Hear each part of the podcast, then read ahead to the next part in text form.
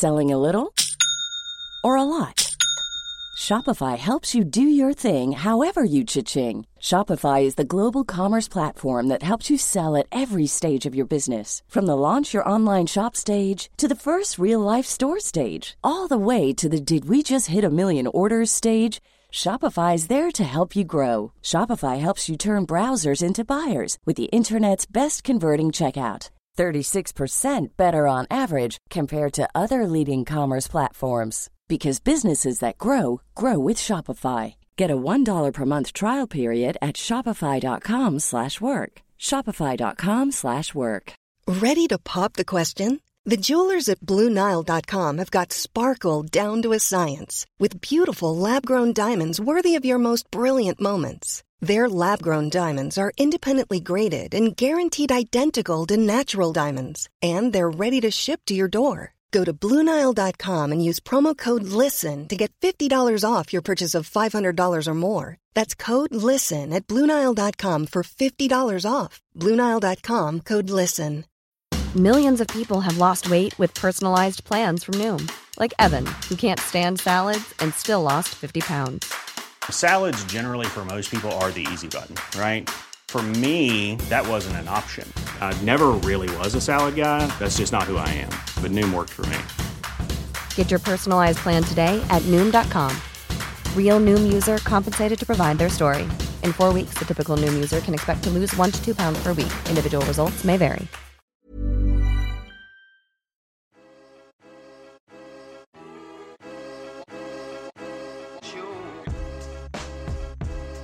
Avec le Covid, il y a une vraie prise de conscience de la nécessité de la santé mentale. Je ne suis pas, parce que je suis schizophrène, plus dangereuse qu'une autre personne. Dès que je sortais effectivement de cette transe où je prenais du recul par rapport au miroir, je me regardais euh, avec des yeux euh, neufs, je réalisais et là c'était hyper dur. Depuis, je pense, une petite adolescente, c'est sûr qu'il y avait une vulnérabilité, un terrain. J'avais peur de faire souffrir tous les gens autour de moi et surtout je comprenais pas la maladie. En France, elle est très méconnue. Faut pas croire que quand on est dépressif, tout est absolument noir. On a des fous rires, on a des rires, il y a des moments de bien-être aussi qui durent pas très longtemps mais qui sont quand même présents. Et puis ça vous apprend à faire un peu plus attention à vous. Il s'appelle Christophe. Florence, Gilles, Pauline, Camille, Laure, toutes ces personnes que vous venez d'entendre ont traversé de douloureuses épreuves à cause de leur TOC, de leur dépression, leur schizophrénie ou encore leur bipolarité. Comme eux, 13 millions de Français sont touchés chaque année par un trouble psychique d'après les tout derniers chiffres officiels. Alors c'est vrai, on parle désormais un peu plus de santé mentale dans les médias, sur les réseaux sociaux ou encore à la télévision. Mais il reste encore de nombreux freins qui empêchent de libérer la parole et peut-être même de sauver des vies. Alors ne perdons pas de temps. Je suis Clotilde Costil, journaliste et créatrice du podcast On marche sur la tête qui brise les tabous sur les maladies psychiques. Je suis ravie de vous accueillir dès à présent pour la saison 2, disponible gratuitement sur toutes les plateformes d'écoute. Installez-vous confortablement, tendez bien l'oreille et laissez-vous porter par ces histoires bouleversantes mais aussi pleines d'espoir.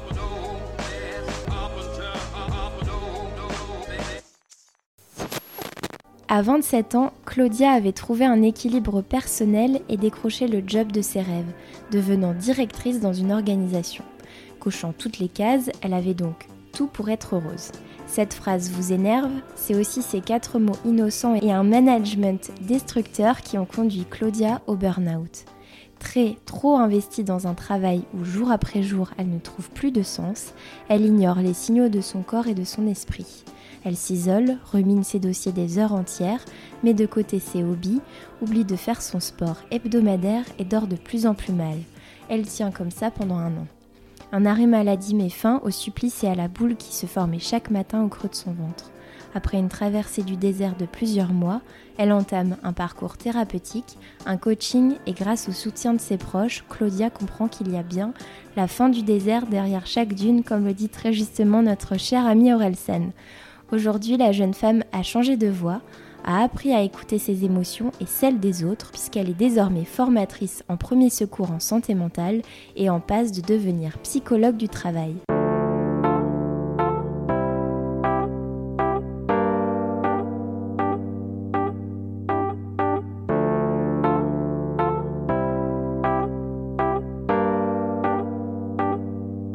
Bonjour Claudia.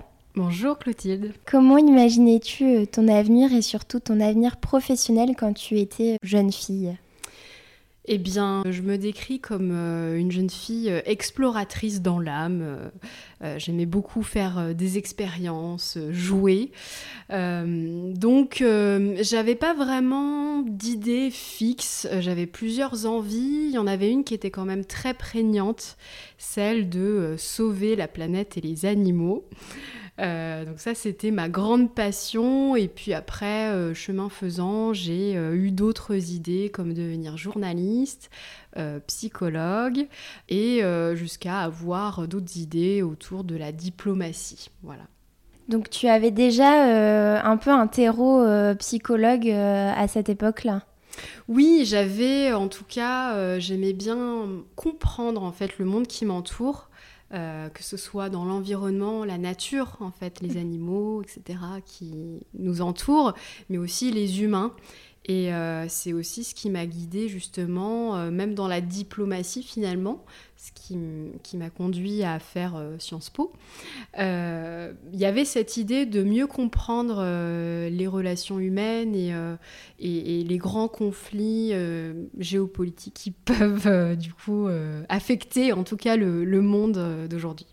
Et quelle petite fille étais-tu? Est-ce que tu pourrais te décrire brièvement? J'étais une jeune fille, une petite fille, euh, à la fois euh, assez extravertie, dynamique, très curieuse des autres, affirmée aussi, euh, elle savait voilà ce qu'elle voulait.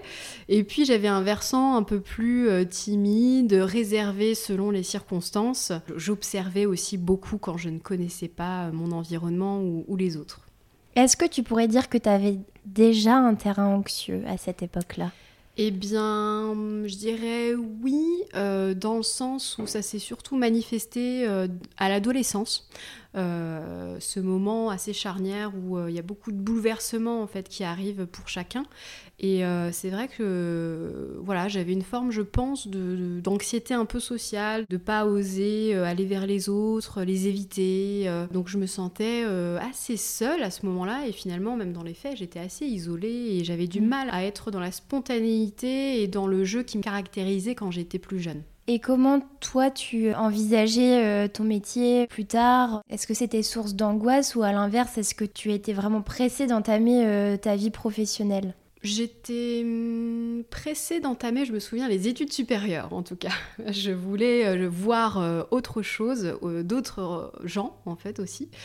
Et euh, j'avais pas vraiment d'idées très précises, j'avais des idées de domaine, comme je disais, euh, effectivement, euh, le journalisme, la psychologie, la diplomatie, mais voilà, j'avais surtout une idée de, bah, des écoles qui pouvaient me conduire à ces domaines-là, mais j'avais pas forcément d'idée de métier en tant que tel. Est-ce que pour toi c'était associé à une source de stress justement le, travail, peut-être au regard de, tes parents que tu voyais travailler à cette époque-là, ou au contraire c'était complètement idéalisé euh, pour toi euh? Je pense que j'avais aucune représentation en fait. Je n'arrivais pas à, me représenter concrètement qu'est-ce que ça allait être de travailler. C'est pour ça que je me raccrochais vraiment à, ces études, à ces grands domaines d'intérêt que je pouvais avoir. Et puis je me disais par la suite, bah, je trouverais bien quelque chose, un métier qui pourra me convenir par la suite. J'étais assez confiante sur le fait de trouver euh, une fois mon domaine d'études euh, identifié. Et alors parle-nous un petit peu de ces études et de ce parcours euh, en études supérieures et ensuite ton parcours professionnel, tes débuts sur le marché du travail. Donc j'ai étudié à Sciences Po Lyon où bah, j'ai eu un, parcours euh, autour de, des relations internationales surtout. Donc finalement, je suis restée dans le côté diplomatique que euh, j'avais en tête quand j'étais euh, surtout au lycée. Voilà, j'étais très intéressée à cette époque-là par le monde arabe en particulier. voilà, je m'intéressais à, ces enjeux géopolitiques notamment dans ces régions-là du, monde. Et donc ça a été un premier domaine d'intérêt quand je suis entrée à, à Sciences Po, la diplomatie en rapport avec le le monde arabe de manière générale. Et puis finalement, en cours de route, les choses ont changé. J'écrivais des articles en parallèle de mes études sur des journaux en ligne d'actualité internationale et, et ce goût d'écrire sur la communication, sur voilà le poids des mots en fait dans les relations humaines, dans les conflits géopolitiques. Dans... Il y a la fibre journalistique hein, quand même. Voilà, on voit tout à fait le côté compréhension et, communication, relations humaines et effectivement le poids des mots, ça avait vraiment déjà beaucoup d'importance pour moi à cette époque-là et c'est ce qui fait que j'ai démarré, je dirais, ma carrière par euh, un stage de fin d'études que j'ai fait dans le domaine des startups. Euh, donc dans un autre domaine, mais j'étais ok pour découvrir ça en communication, euh, parce que mon but c'était de euh, voir le côté opérationnel et concret des choses dans, dans le domaine de la communication. D'accord, donc tu as trouvé une sorte de compromis entre tes aspirations rédactionnelles et tes aspirations peut-être un peu plus terrain ou oui, euh, et puis surtout, en fait, mon objectif de, l'époque, c'était de me renseigner, euh, de, déjà de voir le côté concret de la communication que j'avais étudié d'un point de vue théorique à Sciences Po, et, euh, et puis aussi d'avoir des renseignements dans, dans des, un écosystème qui permettrait peut-être pour moi de monter un projet entrepreneurial dans ce domaine du journalisme ou, ou de la rédaction. Donc c'était à double visée, en fait. Alors raconte-nous tes premières expériences professionnelles euh, hormis euh, peut-être, enfin si, euh, commence peut-être par celle-ci, celle que tu viens de nous, nous décrire dans cette fameuse start-up, et puis après on va venir à l'expérience qui nous amène aujourd'hui. Oui, alors euh, donc j'ai commencé à, donc à, être dans l'univers des, des startups, euh, toujours à Lyon, où j'ai été chargée de communication, tout simplement, euh, chargée d'événementiel. Donc j'ai découvert les réseaux sociaux, le community management, voilà, toute cette sphère-là, gérer des événements. Ça m'a beaucoup plu, mais il me manquait le côté un peu stratégie, il me manquait la profondeur dans les relations humaines, dans les projets, et donc euh, c'est ce qui m'a conduit ensuite à, être euh, assez brièvement euh, chargée de partenariat dans une start-up aussi. Et, j'ai découvert que les partenariats, ça m'intéressait. C'était un bon complément à la communication que j'avais étudiée dans mon stage de fin d'études. et c'est ce qui m'a conduit ensuite à être chargée de mécénat dans, dans, une fondation, donc plutôt dans l'enseignement supérieur et la recherche.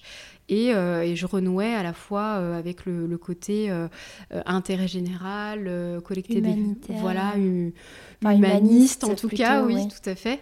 Et, donc ça m'a beaucoup plu. J'ai pu mettre mes compétences au service de différents projets d'intérêt général, jusqu'à renouer avec euh, mes premiers euh, amours, c'est-à-dire euh, la nature, les animaux, la transition énergétique.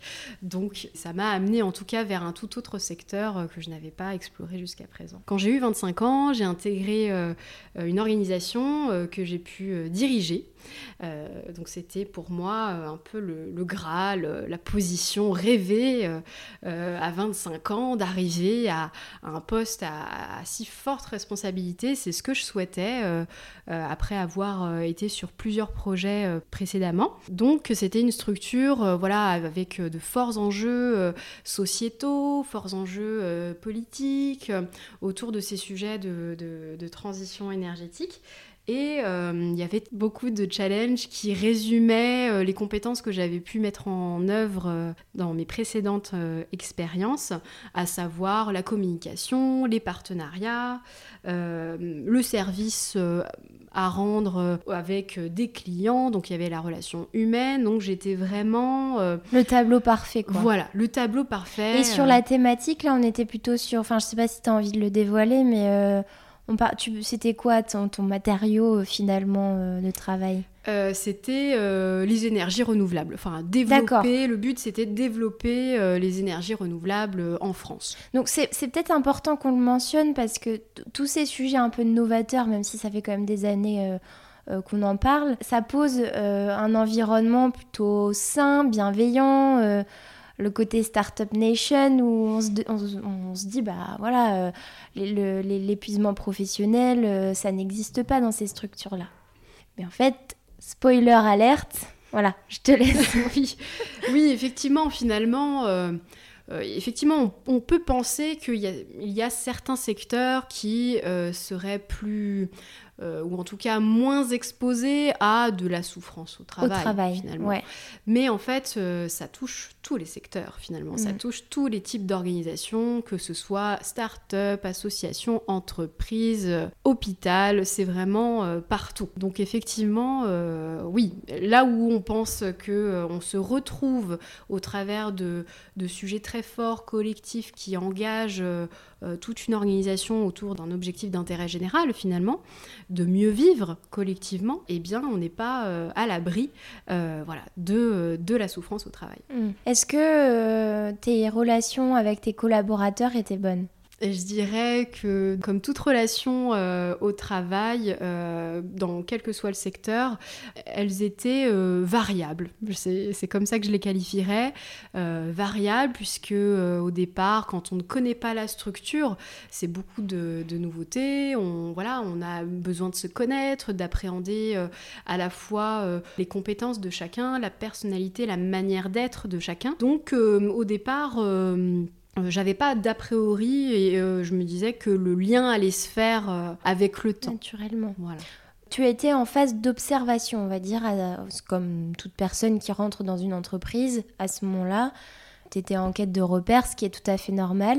Mais est-ce que tu as une première intuition? Qu- Qu'est-ce que tu t'es dit quand tu es rentré dans cette entreprise? Au niveau de l'ambiance, au niveau de la structure euh, managériale, au niveau des, des attentes qu'on pouvait avoir de toi?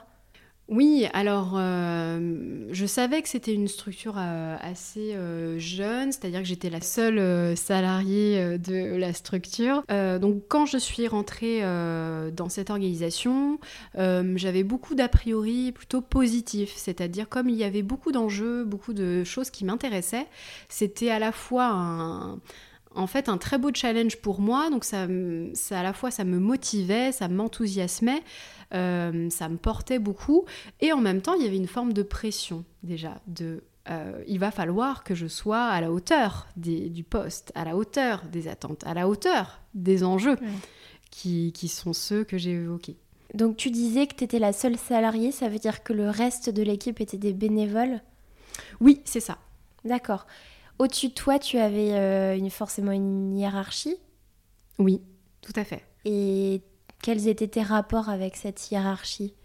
Euh, je dirais que c'était des relations euh, cordiales, euh, cordiales, mais sans plus, dans le sens où, disons que comme c'était des personnes bénévoles, il n'y avait pas forcément de contact, en tout cas il y avait peut-être parfois des contacts quotidiens, mais pas forcément réguliers et approfondis, je dirais. Voilà. D'accord. Alors, à quel moment ça a commencé à, basculer? À quel moment tu as repéré les premiers symptômes de l'épuisement professionnel? Alors, euh, les premiers symptômes de l'épuisement professionnel que j'ai pu repérer, c'était déjà euh, un certain euh, malaise, une certaine interrogation, je dirais, euh, par rapport à, cette hiérarchie qui n'était pas très disponible, puisqu'elle était bénévole, et qui ne prenait pas...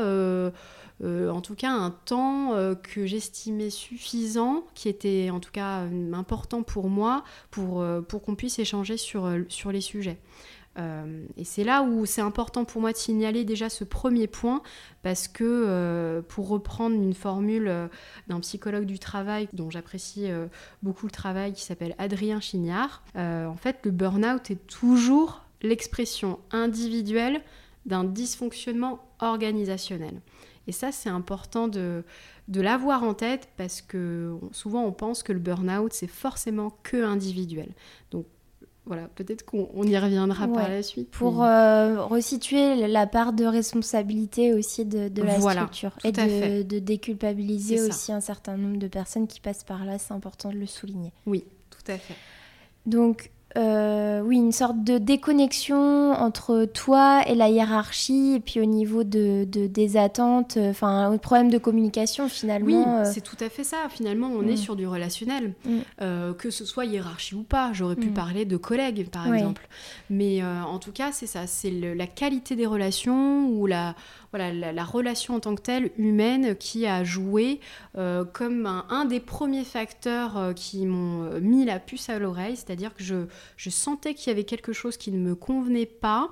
J'arrivais pas forcément à, à identifier. Mettre, voilà, à identifier.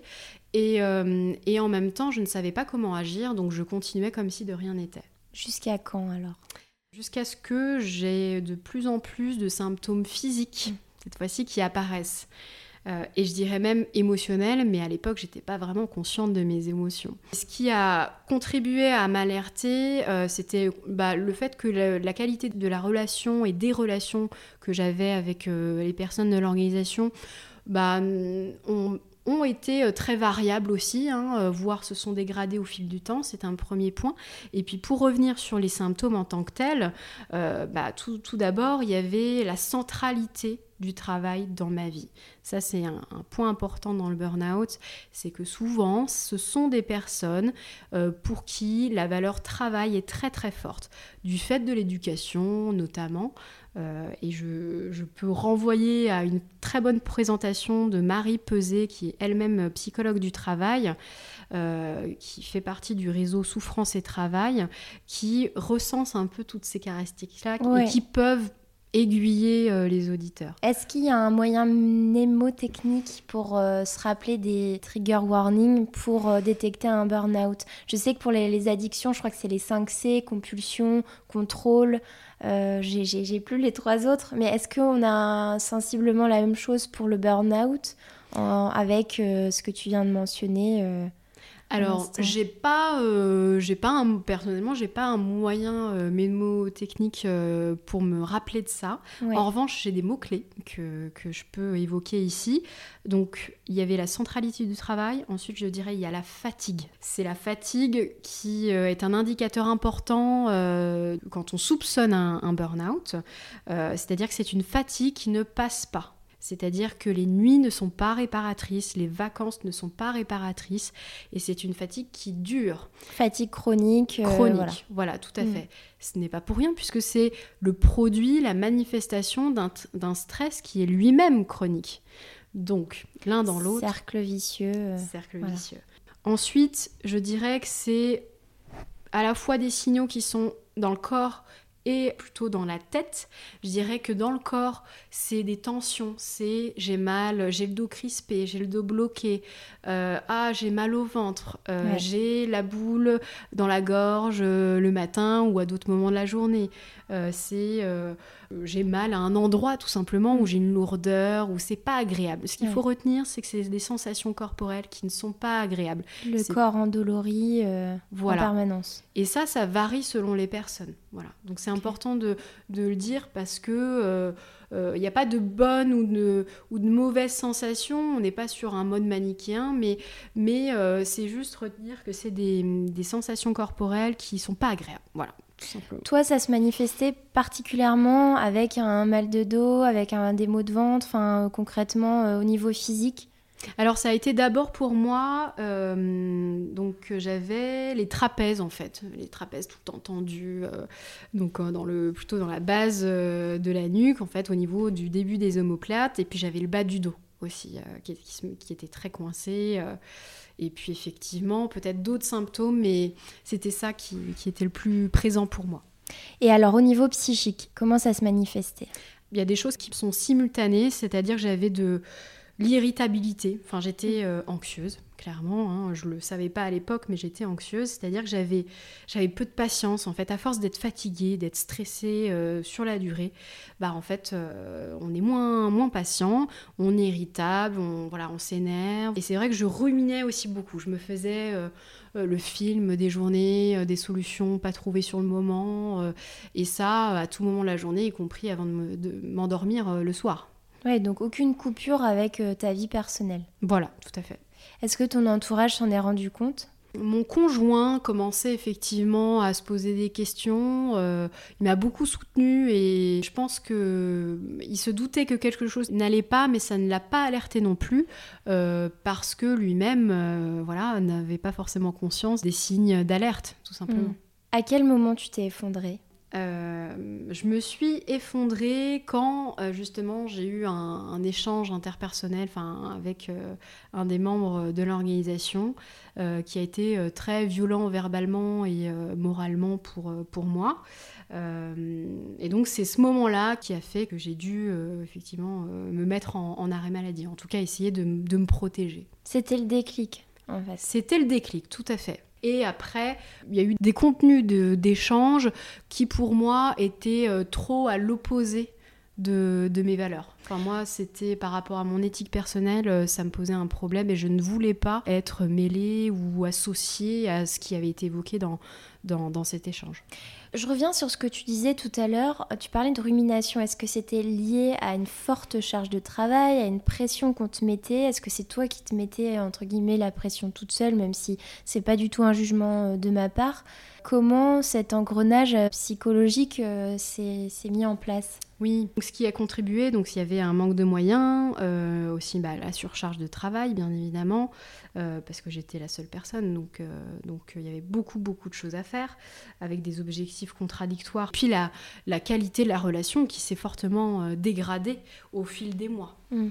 Comment tu as été prise en charge, le l'avant-après en fait, prise de conscience, comment ça s'est passé? Dans l'immédiate continuité, je, en fait, je suis allée voir mon médecin généraliste pour lui expliquer euh, la situation, mais en fait surtout lui expliquer le fait que j'étais très fatiguée, que je me sentais en tout cas euh, pas en sécurité, pas bien. Euh, voilà, j'essayais de, mais c'était assez confus pour moi à l'époque. Hein. J'ai surtout. Ouais, t'avais pas l'idée que ça pouvait être un burn-out à pas ce moment-là? Pas du tout. Non, pas du tout. Euh, pour moi, c'était un moment juste où c'était trop pour moi. J'étais fatiguée. Euh, j'avais eu des fortes émotions en fait à la suite de cet échange-là. Je ne voyais pas de solution. Je me voyais pas revenir tout de suite dans l'organisation. Donc, la seule solution pour moi, ça a été à ce moment-là de de me protéger, de m'extirper en fait hein, mm. de, de, cette relation, de cet environnement-là qui était euh, délétère pour moi à ce moment-là. Euh, et après, euh, je, je, n'avais pas de plan pour l'après finalement. C'était sur le moment, c'était nécessaire et c'était vital. C'était vital. Donc tu as obtenu un arrêt maladie. Hey, I'm Ryan Reynolds. Recently, I asked Mint Mobile's legal team if big wireless companies are allowed to raise prices due to inflation. They said yes. And then when I asked if raising prices technically violates those onerous two-year contracts, they said, "What the f*** are you talking about? You insane Hollywood ass." So to recap, we're cutting the price of Mint Unlimited from $30 a month to just $15 a month. Give it a try at mintmobile.com slash switch. $45 up front for three months plus taxes and fees. Promo for new customers for limited time. Unlimited more than 40 gigabytes per month. Slows. Full terms at mintmobile.com. Ever catch yourself eating the same flavorless dinner three days in a row?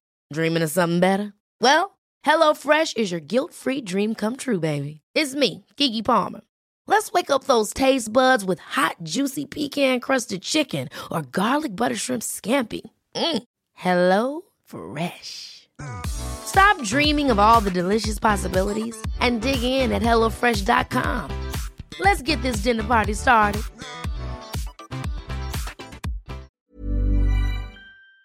Dit Ouais. De combien de temps Alors j'ai obtenu un arrêt d'une semaine dans un premier temps. Mm -hmm. Euh, voilà, où je pensais que ça allait être suffisant. Mais mais non, euh, pas du tout. Le chemin faisant, la fatigue était constamment là, la peur était là, donc euh, enfin, caractéristique de l'anxiété. Hein. Je ruminais, j'avais peur, je savais pas quoi faire, j'étais perdue et puis j'étais très confuse aussi. J'avais pas. Il faut savoir que dans le burn-out, dans, même dans les débuts, hein, c'est-à-dire qu'on a des une altération des capacités du cerveau, donc j'avais pas beaucoup d'attention ni de concentration, j'oubliais des choses. Donc c'était pour moi compliqué de faire face à cette situation, il fallait essayer de trouver une des solutions. Et alors que je commençais à être vraiment tellement fatiguée que même réfléchir, c'était compliqué. Donc la semaine, elle n'était pas du tout réparatrice au final? Non. C'était pas suffisant? C'était pas suffisant. Tu es retournée au travail? Non, parce que parce que euh, je, pour moi, c'était impossible d'y retourner, en fait. T'avais un blocage, en fait? J'avais un, ouais, j'étais, euh, c'était l'anxiété euh, plus plus plus, et c'était, il y avait un sentiment de danger permanent. ce danger m'intimait de continuer à me protéger. Donc c'est pour ça que je suis retournée voir mon médecin généraliste qui là euh, m'a dit bah écoutez, euh, je vous arrête deux semaines, mais pas plus, je peux pas faire plus, vous comprenez, euh, vu l'état de la sécurité sociale en ce moment. Donc même un médecin généraliste, à l'époque, le burn-out, Ouais. tout ce qui est On troubles était pourtant euh, il y, a, y a 4 ans, c'est ça? 3 ans? Deux ans. C'était il y a 2 ans, en plein Covid? Non, juste après. Donc quand même, euh, le Covid a mis en lumière euh, l'état de la santé mentale euh, des Français. Et pourtant, non, il n'y avait pas de Non, prise de avait- conscience plus que ça de la part du médecin. C'est ça. Même s'il est médecin, tout dépend de sa pratique, de la formation qu'il a Bien eue et de la sensibilité qu'il peut avoir sur ces sujets-là. Est-ce que lui avait posé le terme, le diagnostic Pas du tout, et à tel point que de toute manière, quand je me suis vue dire qu'elle pouvait pas m'arrêter plus et que j'avais besoin de plus, Tu avais déjà à ce moment-là un suivi thérapeutique avec, euh, avec une psychologue. oui, euh, pour tout autre euh, sujet, pas du tout relié au travail, mais euh, elle m'avait euh, fait faire notamment un test assez connu pour voir si j'étais en burn-out, et c'était le cas. Et c'est pour ça qu'elle m'avait fortement encouragée et aidé à trouver des solutions pour me faire arrêter, en fait, tout simplement. Oui, sachant qu'un psychologue ne peut pas poser de diagnostic, il faut soit un psychiatre, soit Voilà. un médecin. Il peut seulement orienter, tout à fait. C'est ce qui- ce qu'elle a fait finalement. À sa manière, euh, oui, euh, en fait, mais la solution, c'est moi qui l'ai trouvée finalement. Ce danger, cette anxiété, finalement, à ce moment-là, m'a servi aujourd'hui, euh, puisque j'ai pu contacter un, un psychiatre sur Doctolib en me faisant recommander par ma psychologue et aussi le médecin du travail. C'est vrai que j'étais allée voir également en parallèle quand même.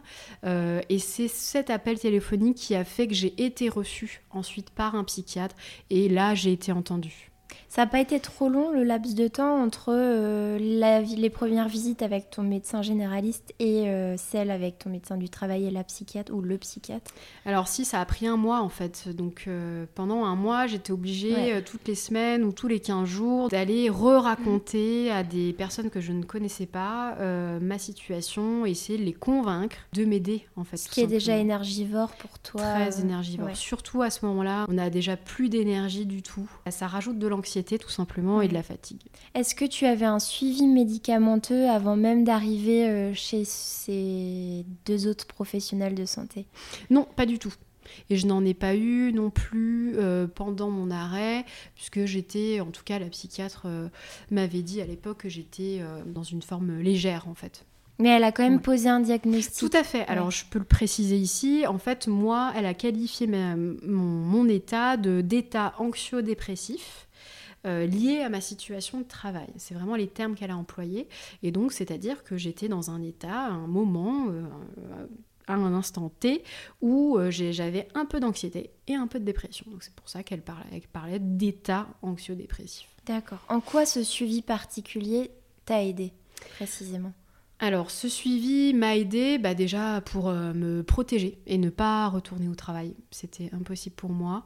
Euh, donc, ça a été un, élément protecteur, euh, tout simplement pour me protéger, ne, me mettre à distance de cet environnement de travail qui était anxiogène et, délétère pour moi.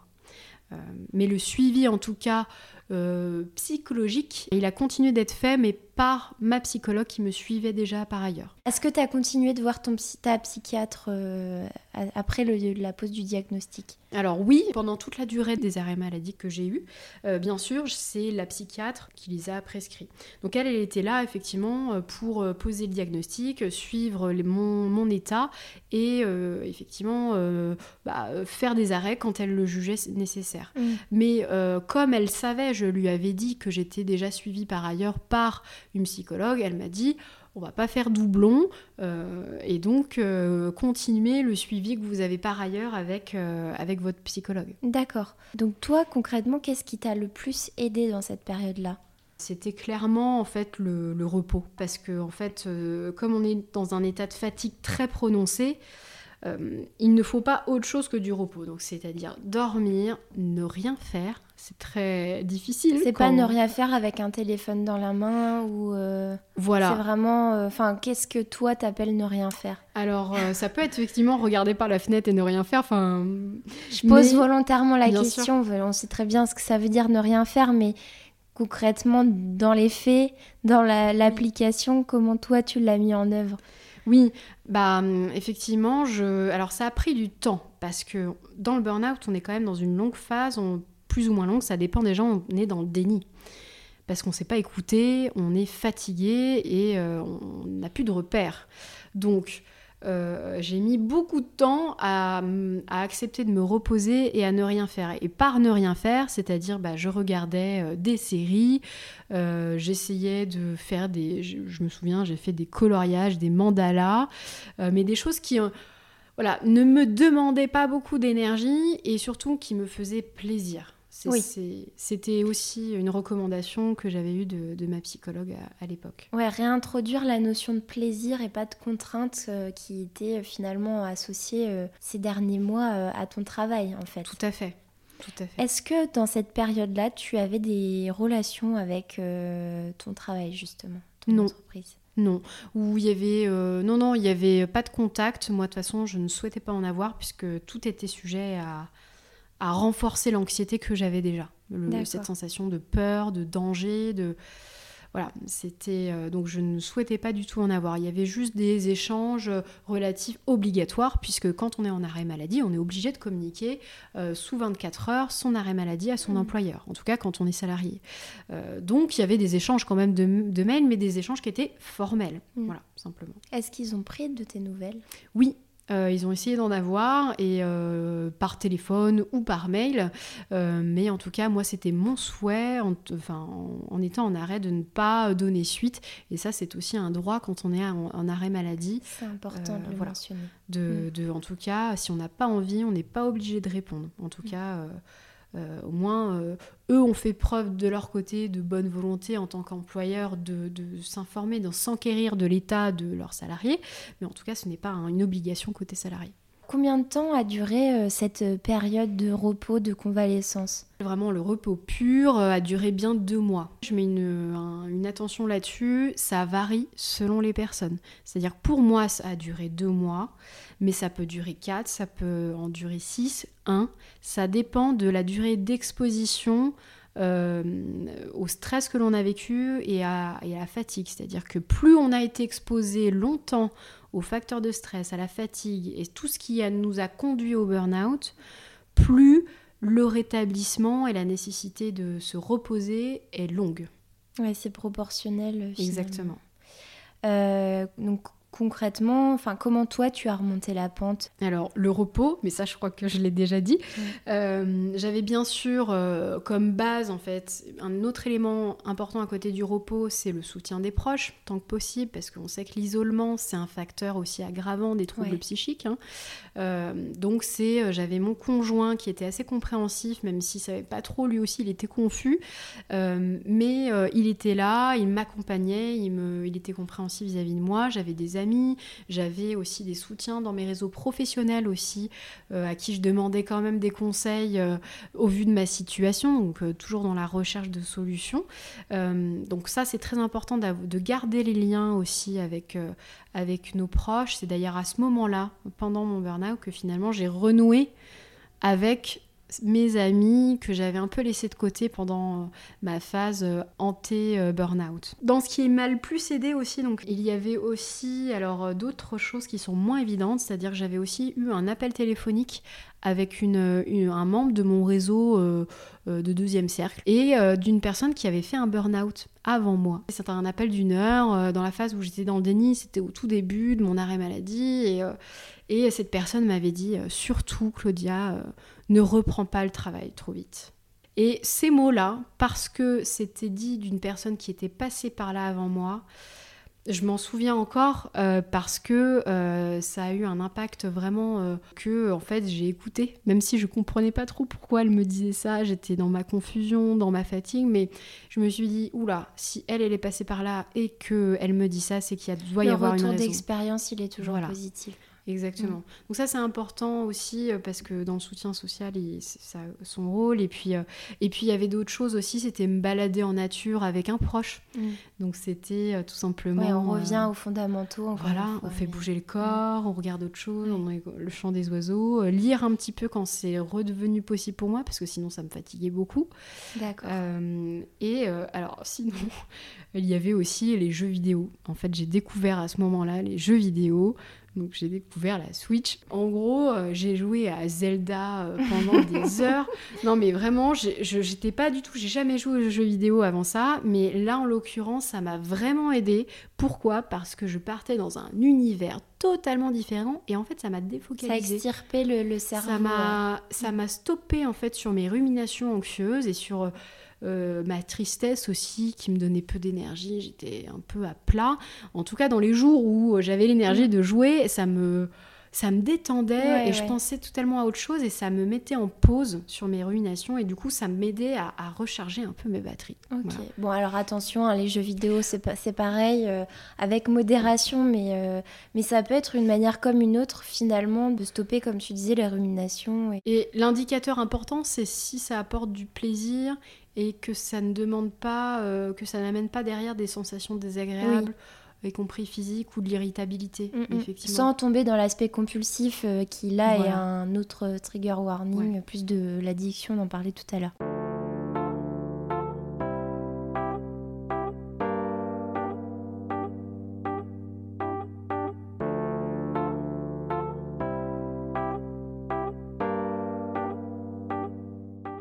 Quand on est en arrêt maladie, surtout pour burn-out euh, en l'occurrence, c'est un retour aux, aux fondamentaux. Mm.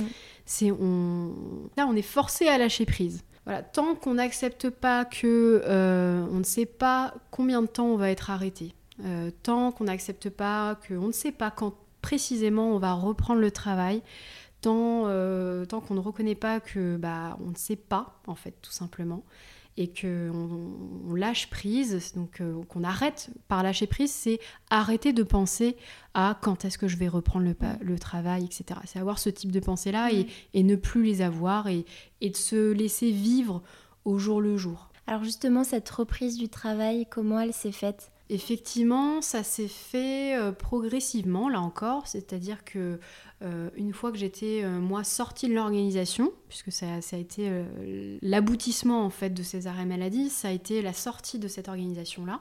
Mais euh, ce qui m'a permis en tout cas d'aller, de retourner vers le chemin du travail, déjà en tout cas c'était d'avoir, euh, heureusement moi j'avais... euh, même après mes arrêts maladie, j'avais le chômage qui était en soutien, donc euh, en tout cas, ça me laissait un petit peu de temps en plus, même si j'étais plus en arrêt, de continuer de me reposer quand même un peu toujours, de continuer, de commencer en tout cas, pas de continuer à, à réfléchir tout doucement, progressivement, jour après jour, à tiens, est-ce que je repars sur le même type de poste? Est-ce que je reste dans le même secteur? Est-ce que, je reste dans les mêmes conditions de travail? En tout cas, ça m'a permis de poursuivre les questionnements que euh, j'avais pu commencer à avoir avec ma psychologue à l'époque. C'est elle qui m'a aidée dans ce chemin-là.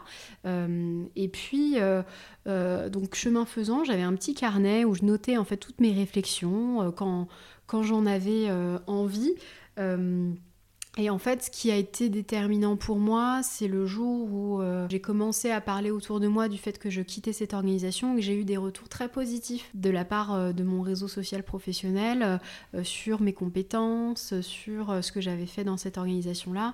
Et j'ai même eu des propositions en fait d'emploi. Donc ça Mhm. m'a beaucoup aidé moi Ouais. à me rassurer et me dire non, en fait, t'as pas perdu tes compétences, ce que t'as fait là-bas, en gros, c'était en tout cas adéquat pour, pas- peut-être pas pour tout le monde, mais en tout cas pour, euh, certaines personnes, si.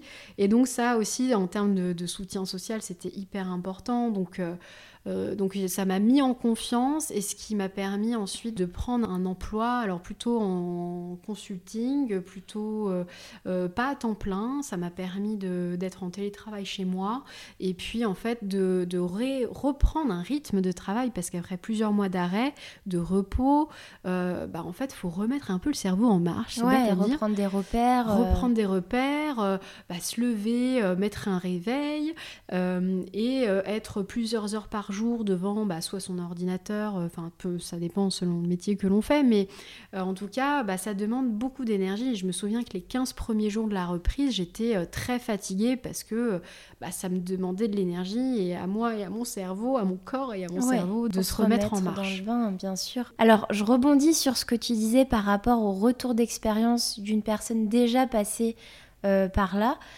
Euh, c'est important parce que je crois que ça introduit euh, la, dernière partie de cet épisode, à savoir la pérédance et tes projets euh, futurs en fait, en lien avec, avec ton travail et puis bah, le, chemin de reconstruction que, que tu as eu.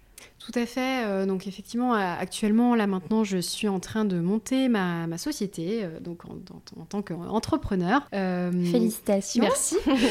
grande aventure qui commence pour moi, qui me met beaucoup en joie. Et effectivement, dans ce domaine de la santé mentale, en lien avec l'entreprise ou en tout cas les organisations et le monde du travail, en fait, aujourd'hui, je, je, me dis père aidante professionnelle parce que en fait, j'adopte cette posture et j'en fais mon activité, en tout cas une partie. Et, et en fait, cette pérédance, euh, c'est un précise, terme. Ouais, si tu peux préciser. Oui, c'est un terme un peu technique, un peu sauvage, mais pour dire quelque chose de simple. C'est-à-dire que quand on a vécu un trouble psychique et qu'on s'est rétabli, c'est-à-dire quand on juge soi-même, quand on estime soi-même s'être guéri en fait, et qu'on et qu'on se sent tout simplement mieux. C'est différent de la guérison qui est posée par des médecins au regard de symptômes. Voilà va parler peut-être plutôt de rétablissement, plus peut-être que de guérison, parce que c'est vrai que dans les maladies psychiques, l'aspect guérison, il est, euh, très aléatoire en fait en fonction de, la maladie. Euh. C'est ça. C'est pour ça que le rétablissement, c'est un mot qu'on emploie uniquement quand c'est la personne elle-même qui vit un trouble psychique qui le dit. Voilà. Exactement. Mm. tout simplement. C'est bien que tu fasses cette nuance-là. Tout à fait. Et donc, euh, aujourd'hui, comme j'ai vécu un trouble psychique, j'ai dit tout à l'heure que j'avais de l'anxiété, un peu de dépression. C'était certes lié à, à, mon travail, mais aujourd'hui, en fait, euh, je me suis rétablie. Euh, de nouveau, félicitations. Euh, donc là aussi pour dire, bah, en tout cas, c'est possible de, se rétablir. Et euh, aujourd'hui, je suis, entre guillemets, revenue à la normale. Hein. Je, en tout cas, il y a certes un avant et un après, mais, mais en tout cas, je, me suis retrouvée moi. Et, et en tout cas, je me suis pas noyée dans cette expérience-là. Je me suis pas diluée. Là-dedans. Tout ça pour dire que en tant que père aidante aujourd'hui, euh, j'accompagne en fait à travers mon vécu des personnes qui se situent soit en situation de burn-out, elles sont en train de le vivre, soit elles se posent des questions, elles sentent que les choses ne vont pas bien, donc elles sont juste peut-être avant, on ne sait pas. En tout cas, moi je ne peux pas poser de diagnostic, je ne suis pas mm. médecin, je ne suis pas psychiatre, mais en tout cas, voilà, on, j'accompagne ce, type de personnes, y compris euh, dans l'après, pour des personnes qui ont vécu un burn-out et qui euh, ont besoin d'un accompagnement par un père. Et c'est-à-dire que je communique les ressources qui m'ont aidé moi à m'en sortir et j'accompagne la personne à travers son chemin, quel que soit le, moment où elle est elle, euh, pour, pour aller vers un mieux-être, notamment d'un point de vue professionnel. Je, reste dans ce que j'ai vécu moi et, et je Dans ta sphère de compétences. Voilà, tout à fait. Et donc du coup, concrètement, tu interviens à l'hôpital, euh, à domicile, enfin, comment ça se passe? Alors euh, non, moi je ne suis pas euh, dans ce cadre d'intervention-là, donc je suis plutôt une père aidante libérale, je dirais. D'accord. C'est pour ça que je mets le terme professionnel derrière, parce qu'effectivement, sinon le terme de père aidant est, est souvent associé aux institutions publiques dans lesquelles ils peuvent exercer, soit en forme sous forme d'association, euh, soit intégrés dans les services de santé. Et donc après, euh, je, me mets en lien avec d'autres pères aidants pour euh, analyser nos pratiques et ne pas rester seule, en tout cas, dans, dans ma pratique au quotidien. Et est-ce que tu es rémunérée pour ces missions-là? Alors oui, c'est ça, effectivement. Comme j'exerce cette père aidance d'un point de vue professionnel, en fait, je propose mes accompagnements de père aidance, c'est comme ça que je les nomme. Alors, euh, dernière question, c'est la question un peu signature euh, de ce podcast. Est-ce que la maladie psychique t'a appris quelque chose en bien? Et si oui, quoi? C'est que le rétablissement est toujours possible. C'est que, voilà, même si au, cœur de la tempête, en fait, il, est difficile de s'en rendre compte et de garder espoir, le rétablissement euh, est toujours possible. Passé. Et en complément de ça, c'est de pouvoir dire que derrière ce mot de rétablissement, qui selon les gens bah, peut pas forcément parler, c'est, c'est l'idée qu'en fait, à tout moment, euh, même si on traverse des moments difficiles, en fait, il est possible de reprendre le pouvoir sur sa vie et de décupler ainsi euh, notre impact sur, euh, sur, sur, le monde et, et puis tout simplement être épanoui soi, euh, que ce soit dans sa vie personnelle ou, professionnelle. Mm. Ce podcast, il a aussi vocation à, inspirer des gens et qui seraient soit concernés, soit qui auraient envie de, de, préserver leur santé avant même que les premiers symptômes arrivent. Qu'est-ce que tu pourrais conseiller à nos auditeurs pour euh, soit éviter le burn-out, soit euh, s'ils sont en plein dedans, bah, pour, euh, pour aller vers ce chemin de, rétablissement? Alors, ce que je peux conseiller en première intention, c'est déjà d'être à l'écoute de son corps et de ses émotions. Ce sont les premiers lanceurs d'alerte. Donc même si c'est pas évident, on n'a pas appris ça à l'école, mais c'est important en tout cas d'être à l'écoute de ça. Ensuite, c'est oser poser des limites. C'est-à-dire que euh, que ce soit pour poser des congés ou dire non à un projet qui serait en trop par rapport à tout le travail que l'on a à, faire, euh, vous avez le droit en fait de poser vos limites. Euh, ensuite, je dirais qu'il faudrait bien garder tant que possible la communication avec les relations que vous avez avec ce travail, c'est-à-dire si c'est possible, en tout cas de pouvoir euh, essayer de trouver des solutions, euh, essayer de garder un once de, une once de, dialogue si c'est possible, afin que d'éviter que les non-dits s'enlisent. Mhm. Euh, donc c'est-à-dire concrètement alerter sur le fait que vous avez trop de travail, par exemple. et puis enfin, bah, ne pas hésiter à solliciter la médecine du travail. Euh, son médecin traitant ou un psychologue si vous avez un doute en fait sur ce que vous vivez en ce moment. Voilà, c'est on perd rien à demander conseil et, à demander de l'aide en fait. On sent bien à travers ce que tu dis que la communication, la, prise de parole, elle est essentielle, elle est centrale euh, dans la prévention mais aussi euh, quand on est bah, en plein dans, dans le burn-out pour relever la tête et, et, aller mieux en fait. Tout à fait. Et, ce que je voudrais dire par rapport à ça, c'est qu'en fait, il faudrait que les auditeurs puissent retenir que souffrir au travail n'est pas normal. Donc, à un moment donné où si vous avez de la fatigue qui dure, du stress qui s'enlise, ça fait des, semaines que ça dure, vous n'arrivez pas à vous reposez, euh, que euh, vous, euh, vous faites des insomnies, que vous en mangez moins ou plus, que vous êtes un peu en hypervigilance. Enfin, ça peut mm. prendre beaucoup de manifestations, mais que, en tout cas, il n'y a pas l'idée qu'il faut... il n'y a pas besoin de tenir à tout prix. Y a pas on n'est pas dans une course d'endurance. Il n'y aura pas de médaille à la fin. C'est ça. Mm. il n'y a pas de ligne d'arrivée ni de ligne de départ. Mm. Donc l'idée, c'est on passe 40 années aujourd'hui à, à, travailler. Donc euh, c'est un marathon, donc autant se préserver euh, chaque jour qui passe euh, pour le bien-être personnel et de l'organisation et du monde du travail. Je trouve que c'est une bonne image, celle du marathon, parce que ça, ça sous-entend que c'est une endurance en fait, donc tenir le plus longtemps possible autant que ce soit euh, de manière optimale et en préservant sa santé mentale. Tout à fait. Merci Claudia pour ce témoignage fort d'enseignement sur l'épuisement professionnel. J'espère qu'il aura inspiré plus d'un auditeur. On te souhaite en tout cas une belle route en tant que psychologue du travail et formatrice en premier secours en santé mentale. De mon côté, je vous retrouve dans 15 jours avec un nouvel invité qui nous parlera cette fois du lien entre haut potentiel intellectuel et santé mentale. Et d'ici là, n'oubliez pas de prendre soin de vous. À bientôt!